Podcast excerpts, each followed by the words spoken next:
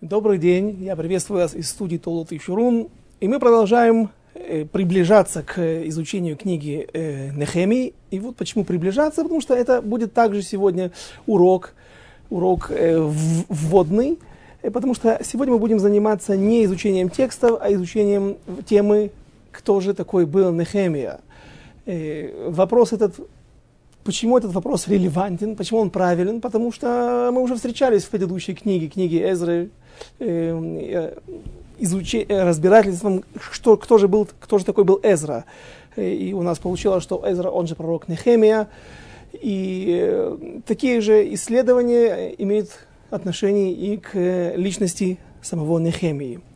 Э, на самом деле ситуация несколько проста в случае с Нехемией, по отношению к Нехемии, немного проще чем это было у Эзры. Потому что если у Эзры было три мнения наших мудрецов в Талмуде, эм, и только потом Равнахман склонился к одному из мнений, даже наперекор своему собственному мнению. Но в случае с э, Нехемией наши мудрецы однозначно высказываются и говорят, что так, Сангедрин, 38 лист, первая страница, говорится там, что Зрубавель, он же Нехемия. О, это уже интересно, верно? Зрубавеля мы знаем с самого первого стиха, с самого начала, с первой главы книги Эзры, что он, именно он привел 42 тысячи человек, 42 тысячи евреев из Вавилона. Он начал основывать еврейскую жизнь и развивать ее здесь, укрепляться, отбиваться от нападок э, врагов, от нападок еврейского народа. Э, в основном это были самаритяне, как вы прекрасно должны помнить. Он заложил первый камень при э, возведении второго храма, и вдруг мы его опять встречаем в начале книги Нехемии. Почему так? Если так, то почему он Нехемия, а не Зрубавель? Давайте вернемся немножко назад, к самому началу, к самым истокам. В книге пророка Ирмияу сказано так, как жив я, извините, 22 глава, 24-30 стихи.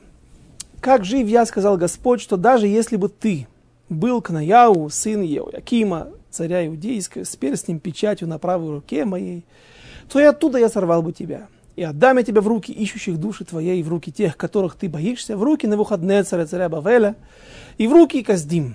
И заброшу я тебя с матерью твоей, которая родила тебя в иную страну, где вы не родились, и там вы умрете. А в ту страну, куда стремишься вернуться, душа их, туда ты не вернешься пророчество это сбылось. Пророчество пророка Ермияу сбылось, и действительно э, прадед или дед э, Зрубавеля попадает в вавилонское изгнание. Но там он Хозера Бичува, он раскаивается. И поэтому у него рождается сын.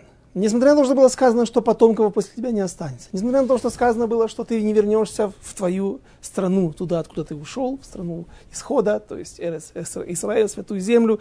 Тем не менее, Всевышний принял раскаяние э, Ехония, еврейского, э, еврейского царя, последнего, последнего иудейского царя, и у него рождается там в неволе, в темнице сын, которого зовут Шалтиель. Почему? Потому что Всевышний как бы Шааль, это как бы Кель, Шааль, Всевышний спросил у самого себя право на отмену своей клятвы. Потому что мы в словах Ермия увидим клятву, Всевышний клянется, клятва, ее вещь непростая, ее не так просто отменить.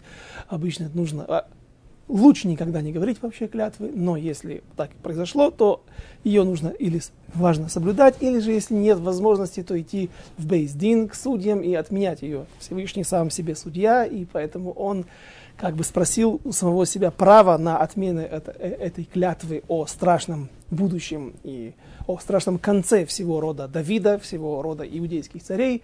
И вот в неволе рождается Шалтиель, он же Зрубавель.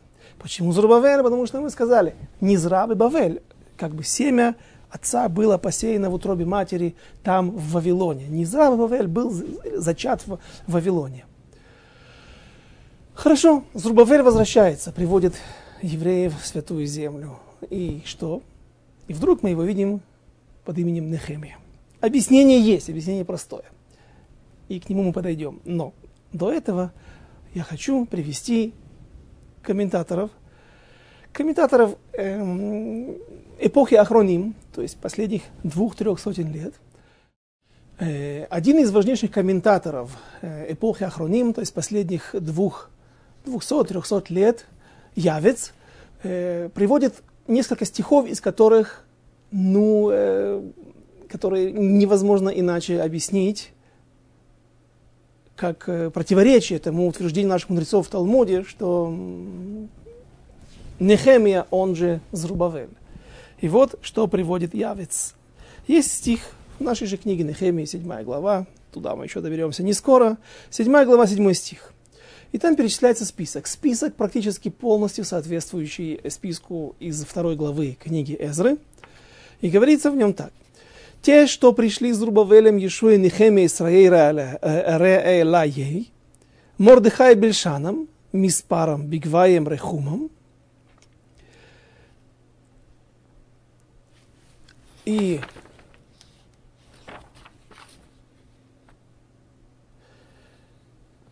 Зрубавель идет, э, идет у нас под номером один, потом Иешуя, Иешуа идет под номером два, а под номером три в списке фигурирует Нехемия. После него идет Срая, Реаль, Мердыхай Бельшан. И э, мы видим, что Зрубавель каждый раз, как в книге Нехемии во второй главе, так и в, в книге Нехемии седьмой главе, и в книге Эзра во второй главе, в обоих списках – все время есть Зрубавель под номером один и Нехемия под номером три. У нас есть Мордыхай в списке, который говорят, что его имя, э, который читается, его, его имя читается через тире. То есть Мордыхай тире Бельшан. И мы говорили, что Мордыхай и Бельшан это не два человека, а это один человек. Мордыхай это его имя, а Бельшан это его э, прозвище. Почему? Потому что он был способен, способ, знал 70 э, языков был специалистом б-лешонот в языках. Но поскольку это у Мордыха такое прочтение, имя его, оба, оба, оба имя эти фигурируют рядышком, идут рядышком один за другим, то такое прочтение через тире возможно. В случае с Нехемией, с Рубавелем у нас есть имя, которое отделяет их. Получается, что тут невозможно прочитать иначе, как Зрубавель и Нехемия, как два разных человека – также есть еще один стих. В книге Нехемии 12, 12 глава 47 стих в самом конце. «И весь Израиль во времена Зрубавеля и во времена Нехемии отдал долю певцам и стражам э, ворот ежедневно, и отдавали святой левитам, а левиты отдавали сынам Аарона». Наверное, видя вот эти вот противоречия в стихах, наши мудрецы, такие как Рамбам, живший на, на целые 500 лет раньше, чем э, Явец. Эм, другие комментаторы, э, Ибн Эзра, все утверждают, что два разных человека. Зрубавель и Нехемия. Но наши мудрецы сказали в Вавилонском Талмуде, а это для нас очень важный авторитетный источник. И вот Раши, Раши все время повторяет, придерживается одной и той же позиции, одного и того же мнения. Зрубавель он же Нехемия. Наверное, одним из источников для Раши есть Мидраш, в котором говорится, Мидраш Агадоль, редкий Мидраш, не часто его приводят, это не Танхума и не Мидраш Раба, однако. Для нас здесь находится важный отрывок. Приводятся стихи из той же книги Нехемии, 6 глава, 11 стих. «Высокомерие человека унижает его, а смирен...» э, Точнее, извините, вначале приводится стих Мишлей, из э, притчи царя Соломона. Высокомерие человека унижает его, а смиренный духом стяжает честь. Говорит Мидраш, здесь идет речь о Нехемии, он же Тиршата, который сказал Шмаи. Значит, там рассказывается история. Отдельные стихи нам ничего не помогут, лучше я сделаю введение в этот Мидраш. В шестой главе книги Нехемии будет рассказываться о том, что враги еврейского народа, том числе еврейские внутренние враги, пытались убить Нехемию. Если со, с э, Эзрой этого не происходило вообще, то есть были какие-то... Эзра был все время в Вавилоне, в основном евреи здесь переживали все поклепы и все наветы на них, но не доходило даже со стороны самаритян э, до попыток покушения на лидеров еврейского народа. Здесь же Нехемия настолько насолил врагам, настолько перешел им дорогу, что они решили даже и не один раз совершить на него покушение. И вот к нему подсылают, присылают к нему эм, лже-пророка. К сожалению, начнется в эпоху второго храма, также будет явление, как и в первом храме, лже-пророков. И лже-пророк этот говорит Нехемии, послушай, тебя собираются убить. Мне известно, Всевышний послал мне, послал мне пророческий, э, пророчество, из которого следует, что тебя собираются убить твои враги. Давай пойдем в храм, закроемся там, запрем все ворота. Место очень охраняемое и место очень э, укрепленное. Ворота крепкие, закроемся там и будем ждать, пока не пройдет ночь или пока не минует э, нас вот, это вот э, не, эти невзгоды. И отвечает ему Нехемия, разве может бежать такой человек, как я? И разве такой, как я, войдет в храм и будет потом жить? Не войду я. То есть Нехемия на самом деле понимает, что ему под, подсылают э, лжепророка и отвечает отказом. Наоборот, в своем доме он чувствует себя в безопасности, а идти в то место, где ему, где его постерегает засада, он отказывается. Э, за то, что Нехемия так ответил, он был награжден. Чем был награжден? Пророк Захария говорит о нем в 3 главе, в 4 главе 9 стих. Какая была ему награда, спрашивает Мидраш, и отвечает, сказано, руки Зрубавеля основали этот дом, и руки его завершат. Ну и хорошо, что дальше? Руки его завершат. Что подразумевает пророк Захария под словом «руки его завершат»? Когда будет, в чем будет выражаться завершение строительства храма, возведения храма? Отвечает Раши. Раши поясняет нам, добавляет, потому что каждый может сказать, ну, храм, наверное, именно то те сооружения, которые будут построены на храмовой горе, вместе со стенами, которые, э, стены Азары, стены, э, которые окружают всю храмовую гору по всему ее периметру. Отвечает Раши, нет, речь идет о стенах Иерусалима. То есть вокруг самого города, вокруг кварталов, которые будут внутри. Вот это и будет завершением строительства Иерусалимского храма. И тогда мы удивляемся. Подождите э, кто? Это, это, это Нехемия разве сделал? Нехемия, вер, верно, не, Зрубавель достроил храм. А кто завершит стены? Я, забегая вперед, скажу вам, завершит строительство стен Нехемия.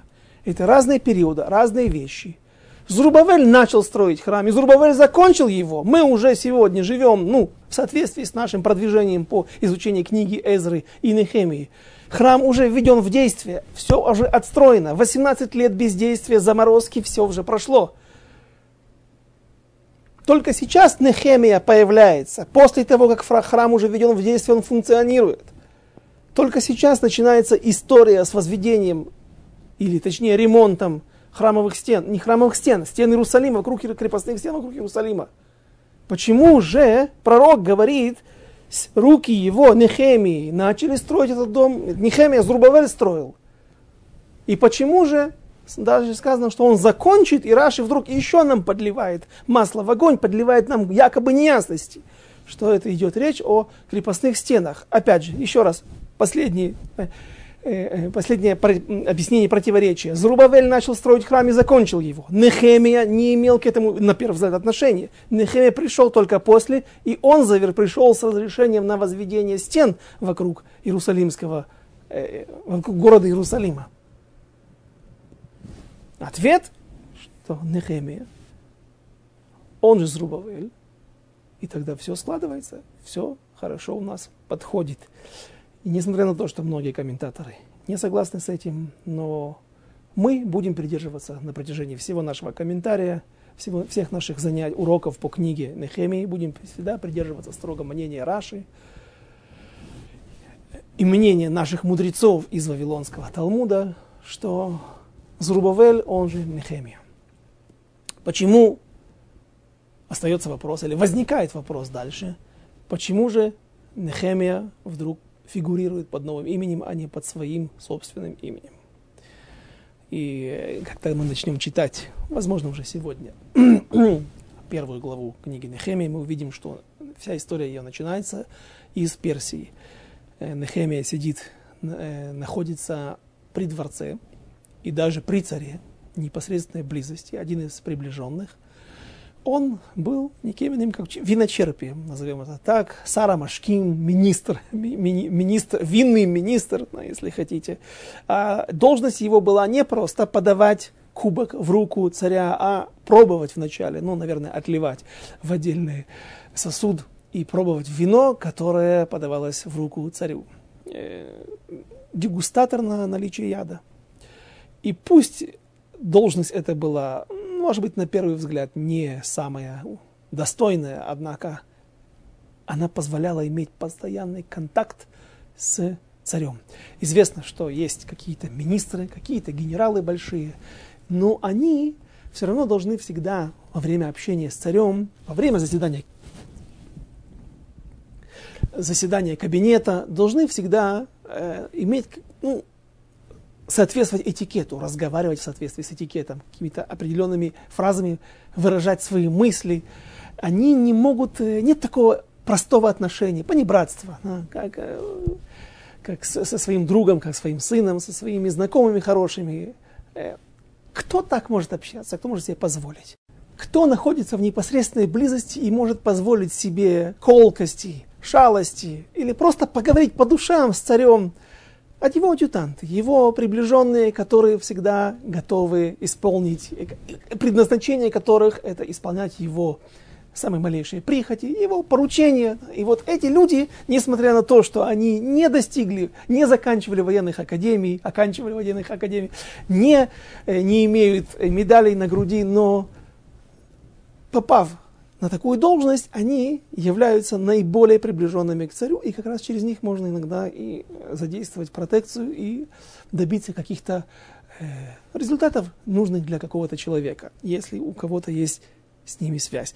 И вот Тиршата, он же Нехемия, мы его застаем в этой роли, когда он подает кубок на руку, на, в руку царя, и царь Дарьявыш II, он же сын царицы Эстер и царя Хашвероша, то есть э, этнический, аллахический еврей, который эм, э, по, по, э, э, по, по левую руку от которого сидит царица Эстер, вдова Ахашвероша, он принимает решение, и э, он видит, что Нехемия не очень хорошо выглядит, и Нехемия объясняет ему, это, это не остается незамеченным царем, и царь спрашивает, что с тобой, почему ты, друг, сегодня не весел, может быть, ты что-то даже задумал плохое против меня. И Нехемия отвечает ему, нет, понимаешь, я ведь еврей, как и ты, да, ну, мы знаем, что Дарьявыш II на самом деле все-таки больше склонялся к своему персидскому происхождению, и несмотря на то, что благодаря ему было отменено, замор... была отменена заморозка стройки второго храма, второй храм был возведен, и сейчас мы получим, Нехемия получит от него э, право на возведение крепостных стен вокруг Иерусалима, что очень важный момент, о котором мы также сегодня поговорим. И э, тем не менее, в конце концов, воспитание, влияние и вот та должность и те опции быть или ортодоксальным тайным евреем, или же быть э, императором величайшей империи мира на тот момент, наверное, все-таки он склонился в другую сторону, и также и о нем говорят наши мудрецы, что он их миц, то есть буквально скис, или точнее, э, утратил, стратил, утратил свою, свою, свою, свою, свою роль или свою возможность повлиять или максимально отдать свою жизнь евреям и использовать вот этот вот трон, это положение для улучшения жизни еврейской в Эрец Исраэль и, в общем, э, во всем мире. Так вот, Нехемия, получая право на возведение крепостных стен вокруг иерусалимских кварталов, вокруг храмовой горы уже есть стена крепостная, а теперь еще нужно будет вокруг жилых районов. Он теперь возвращается с документом, разрешающим ему заняться эти, этой важной миссией, основной миссией и основной задачей, вокруг которой будет крутиться вся наша книга Нехеми, вокруг которой будем мы разбирать все эти темы и все те перипетии, которые, с которыми столкнется Нехемия и его соратники, достойные евреи. И поэтому теперь он называется, да как он, какое у него было раньше имя? Зрубавель, не Зрабабавель, как мы сказали. Ну, это несет в себе ну, почти траурный смысл. Человек, который был еврейский царь, еврей, от которого, который сохраняет линию Машеха, еврей, который ведет династию царскую, и, и он зачат в Вавилоне. Что же теперь он приходит с именем Нехемия. Из двух слов состоит это имя.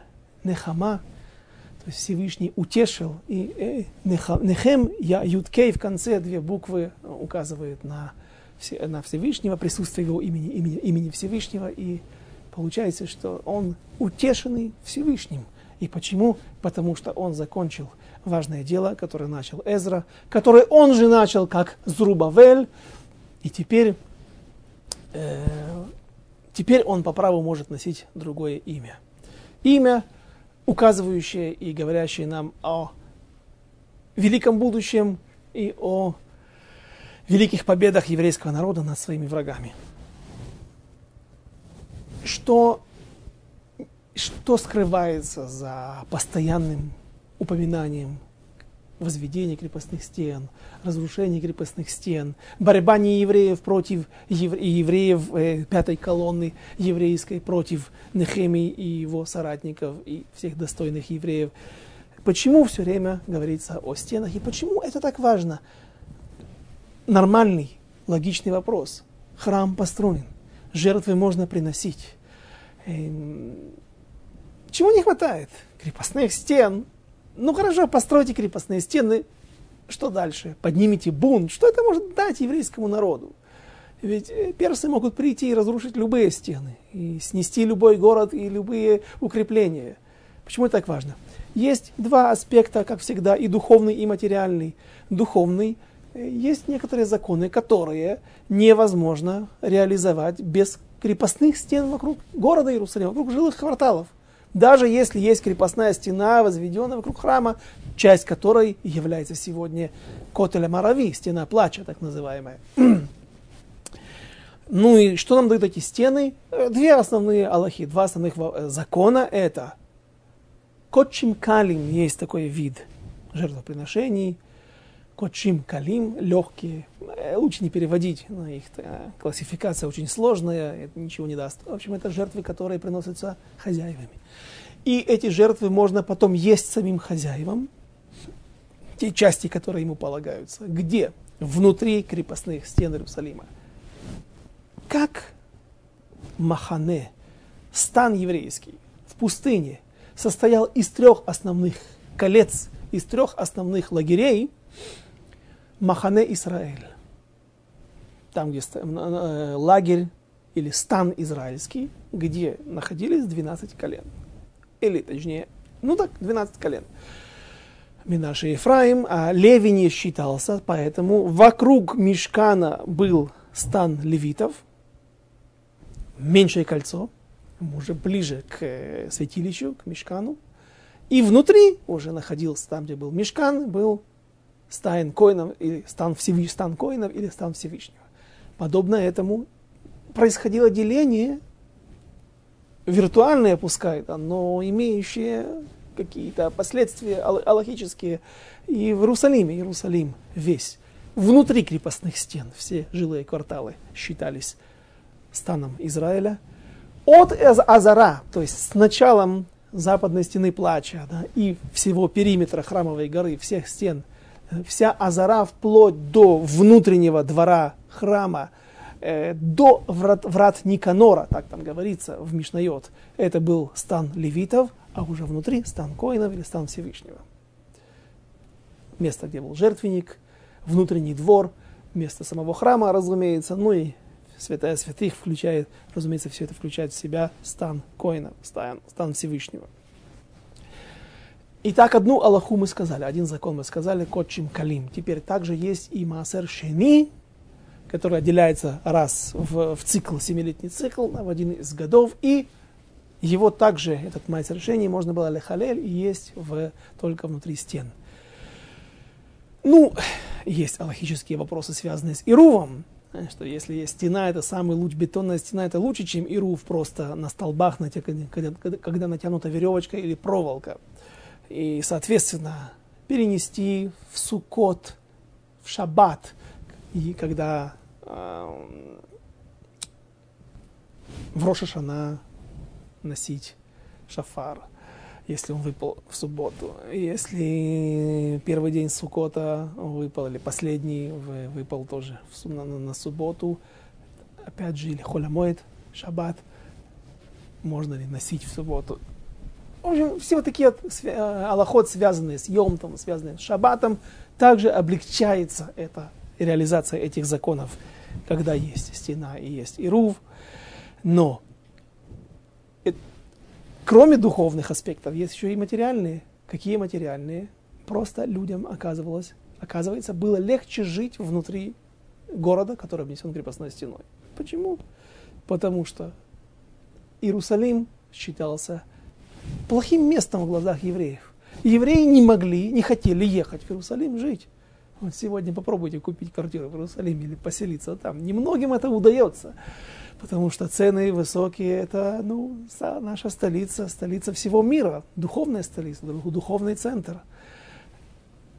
Тогда же из-за постоянных налетов, из-за постоянных набегов арабов, самаритян в основном, были там и моавитяне, и амонитяне. Спросите вы, откуда могут взяться моавитяне, амонитяне, ведь они же вроде бы как были уже изгнаны царем Навуходнецером, Санхиривом еще до этого, переселены в другие места и уже ассимилировались. Но мы увидим, что фигурируют евреи, не евреи под такими именами.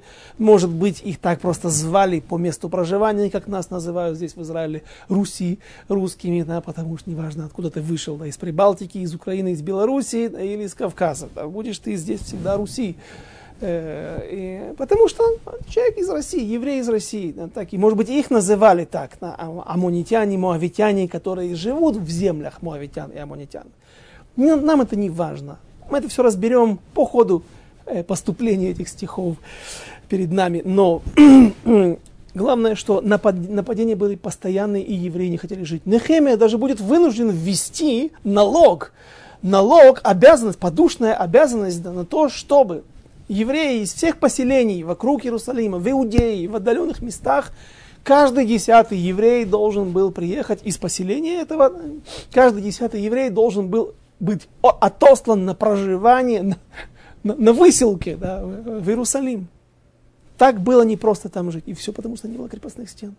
И это возведение стен дает потом евреям возможность нормального проживания, спокойного проживания в Иерусалиме, а также и суббота, и Йомтов, и праздники еврейские э, уже принимают другое лицо. Они выглядят иначе. Почему? Была торговля. Не еврейские купцы, торговцы приезжали, располагались каким-то тоже лагерем возле Иерусалима, и евреи выходили и покупали у них. Несознательные или те, которые не понимали, что нельзя делать, а что можно делать.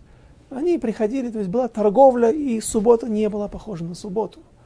И вот благодаря стенам крепостным Нехемия отгораживает, производит, э, создает буквально, в буквальном смысле стену между нееврейскими купцами и еврейской общиной, и таким образом в субботу перестают даже те, кто хочет нарушить субботу, или э, торговать, или покупать, какими-то вещи, э, покупать какие-то вещи у у, у торговцев э, нееврейских, теперь у них этой возможности больше нету. Закрываются ворота, возле ворот устанавливаются охранники, и теперь вся жизнь в Иерусалиме приобретает новый, качественный, прежде всего в духовном плане, облик.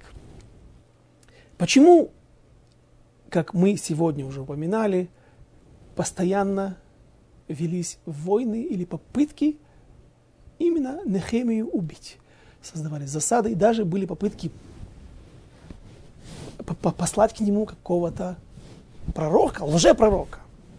Чего мы не наблюдаем у Зрубавеля или у того же Нехемии, когда он выступал в роли Зрубавеля. Э, возведение стен, на удивление, читающим эти стихи, эти строки, эту книгу, вызывает гораздо более ожесточенное сопротивление нееврейского окружения, из Иудеи, из, из Святой Земли, из окрестных э, стран, из приближ, ближайших стран приграничных с Израилем, чем процесс возведения храма. Ну, скажете вы, ну, ну храм-то был тоже заморожен на целых 18 лет, 16 лет, плюс там добавляют еще 2 года, как мы вычисляли, на письмо туда, письмо сюда, да, пока все это разрешили, около 18 лет, получается, стройка не работала, на стройке не работали, только жертвенник, на котором, который успели возвести еще до возведения самого храма, все время горел огонь и приносили жертвы. Горел огонь, напоминая, словно маяк о том, что евреям, которые могли видеть его издалека, что время придет. Мы уже зажгли ту искру, из которой разгорелось пламя, и э, храм будет достроен. Но убивать никто не собирался евреев. Были постоянные сплетни, были постоянные наветы, попытки вредить, но не такие, как с Нехемией. Казалось бы, строительство храма, оно должно было больше, оно должно было бы вызвать гораздо большее сопротивление, ведь это духовный центр. Ведь все понимают, что это жертвы, это, это, это жертвоприношение, это молитвы еврейские, еврейское служение. Вдруг мы видим, что там сопротивление гораздо меньше, здесь же сопротивление гораздо серьезнее. И объясняют наши комментаторы это таким образом – Пока стоит храм, это еще в глазах неевреев может быть, ну, тех, кто не понимает хорошо всей глубины и важности храма и служения в нем, пока он стоит, возвышается на какой-то горе без крепостных укреплений, он похож на, если можно так говорить, он похож на еще один, на еще одно место, где служат каким-то богам. То есть, понятно, что здесь служили только Всевышнему, но ведь нас окружали в то время идолопоклонники, и на каждом холме, как, где только можно было, в Шхеме, самаритяне имели свой жертвенник, и даже был построен, было построено подобие какого-то, что-то наподобие храма Иерусалимского, а чем дальше, тем хуже. Цидон знаменитые, э, цидоняне, они же как мы их называем, финикийцы, финикийские торговцы знаменитые, это государство островное сегодня, полу, это уже полуостров. Все это было наполнено какими-то идолами, какими-то алтарями, капищами, капища царя э, э, э, Дагон. Дагон у филистимлян был в Аждоде, в прибрежном какой-то русалка или, как мы говорили, Нептун – поклонялись ему. Все это остается похожим на, на служение всех народов мира. Но когда же появляется крепостная стена вокруг, для царя, для императора Персии, для народов, которые сидят вокруг, э, окружают нас, для них это становится этим красным, красная лампочка, загорается красная лампочка. Потому что крепостные стены вокруг Иерусалима говорят нам, что это Теперь это наше. Теперь это наш город. Пусть его можно еще взять, с легкостью взять. Вспомните, как мы в книге Эзры учили о, читали документ, в котором указывалось, как должен быть построен, как должны быть построены крепостные стены вокруг э, храмовой горы. Несколько рядов кирпичей, а потом один ряд из э, деревянных каких-то балок, кирпичей обтесанных, может быть, да, или в виде кирпичей. Но материал, который используется дерево. По-видимому, как-то все-таки это делалось, что стены держались, не так легко было им сгнить. Но если вот начнется бунт, то легко можно будет поджечь э, огонь у стен, и каждый третий, четвертый ряд выгорит, и стены рухнут. То есть ты чувствуешь постоянную руку персов. Мы здесь хозяева. Мы говорим вам, что делать. Вы изучаете Тору. Мы не, мы не вмешиваемся в вашу духовную жизнь. Можете приносить жертвы, можете делать, что хотите, изучать Тору. И даже они говорят, помните, в последней, одной из последних глав книги Эзры, Эзра приезжает с документом, где четко говорится, что всякий еврей должен слушаться Эзры и ходить на его уроки по Торе. Ну, я немножечко утрирую, да, ну, так там такой смысл из, из этих текстов. То есть получается даже от Мисрат Хинух из э, э, Министерства по образованию персов да, выходит декларация, указание о том, как евреи должны учить Тору. Вроде бы это и хорошо, и еще если дает, дано право наказывать тех, кто не будет его слушаться. Но с другой стороны, ты все время чувствуешь гегемонию персов над тобой. Кто вы такие нам указывать, как учить Тору, как строить воспитательный процесс и процесс преподавания Торы?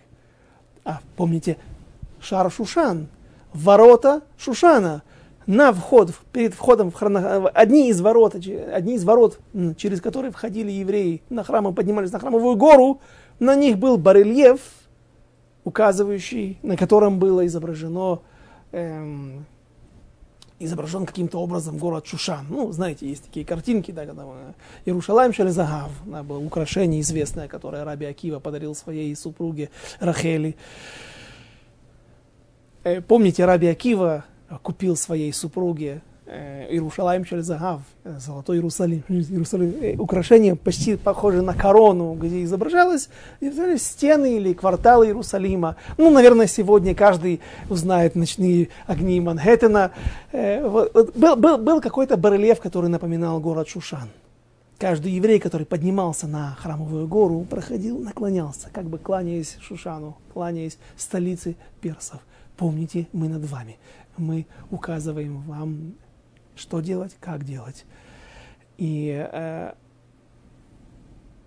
когда посылают самаритяне в книге Эзры письма, обличающие письма, которые говорят, что евреи строят храм и собираются возводить стены, так там Ибн Эзра и многие комментаторы Мальбим учат из стихов этого навета, из строк этого навета, а, и Корыш, который дал разрешение, всего два года назад дал разрешение на возведение второго храма, на возвращение евреев туда в огромных количествах, вдруг запрещает евреям по другой причине возвращаться в Святую Землю. Помните, тот, кто перешел его слова, его новую директиву, кто-то пришел, перешел через реку Ефрат, пусть продолжает свой путь, тот же, кто не успел, нужен нам, нам евреи тоже нужны здесь, в нашей империи.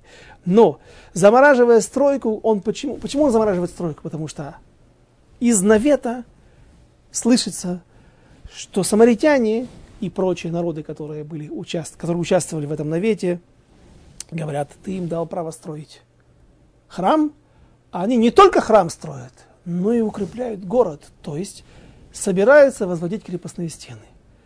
И Корож злится. Корож говорит, ах так?